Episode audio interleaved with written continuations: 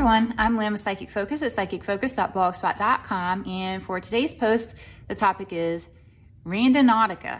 And this was a new one for me. I had never heard of it, so I thought this was super interesting. The question is, hey Lynn, I'm curious for you to do a reading on the app Randonautica. The website is randonautica.com.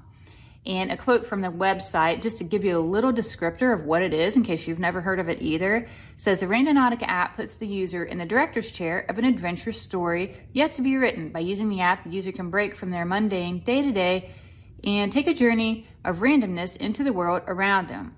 So then the question goes on to say there's also a subreddit with plenty of users posting their experiences with it. And if you're curious, here's a few. And you can go to reddit.com uh, forward slash r forward slash randonauts. So, the couple questions they really wanted me to look at here who's behind it, what's the motive, both now and as well as where's this thing going to go? And just a little bit uh, I wanted to share with you. So, before I started this reading, I did go to the website. I wanted to get a feel for what it was because I'd never heard of it before. Uh, it's an app that combines an element of creating your own destiny. So basically, the user they start with a location, they put some intent out there.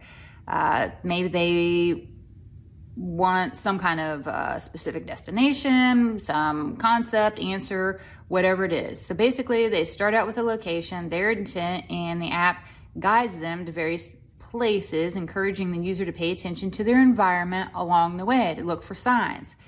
It's interesting, and I, I'm I would encourage people to look it out, look it up, even if you don't pursue it or want to do anything with it. It's a really unusual concept. I see there's some brilliant programmers combined with people who are, it felt like a mentalist. It wasn't a psychiatrist or some kind of psychoanalyst. It felt more like a mentalist. And they formed a way to create venture, adventures in real life. And it's similar to that Pokemon, Pokemon app, I think is how you say it, where people wander around looking for these characters. However, this is based on the individual's intent of what they want, um, kind of like a scavenger hunt out there.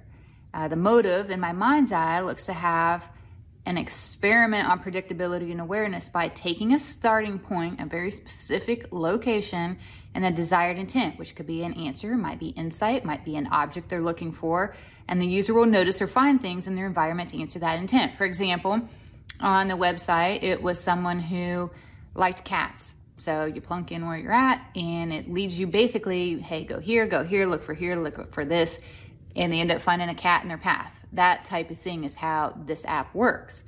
So what I got was it had the same mentality of like uh, the example that was shown to me was a car, a color of a car. You might not notice colors of cars at all, but maybe you purchase a red car and the next thing you see is you see red cars everywhere because it's your awareness that changed. This app does the same thing. It's more about an awareness and mindfulness of your environment. And then I had the example of pregnancy draw to me.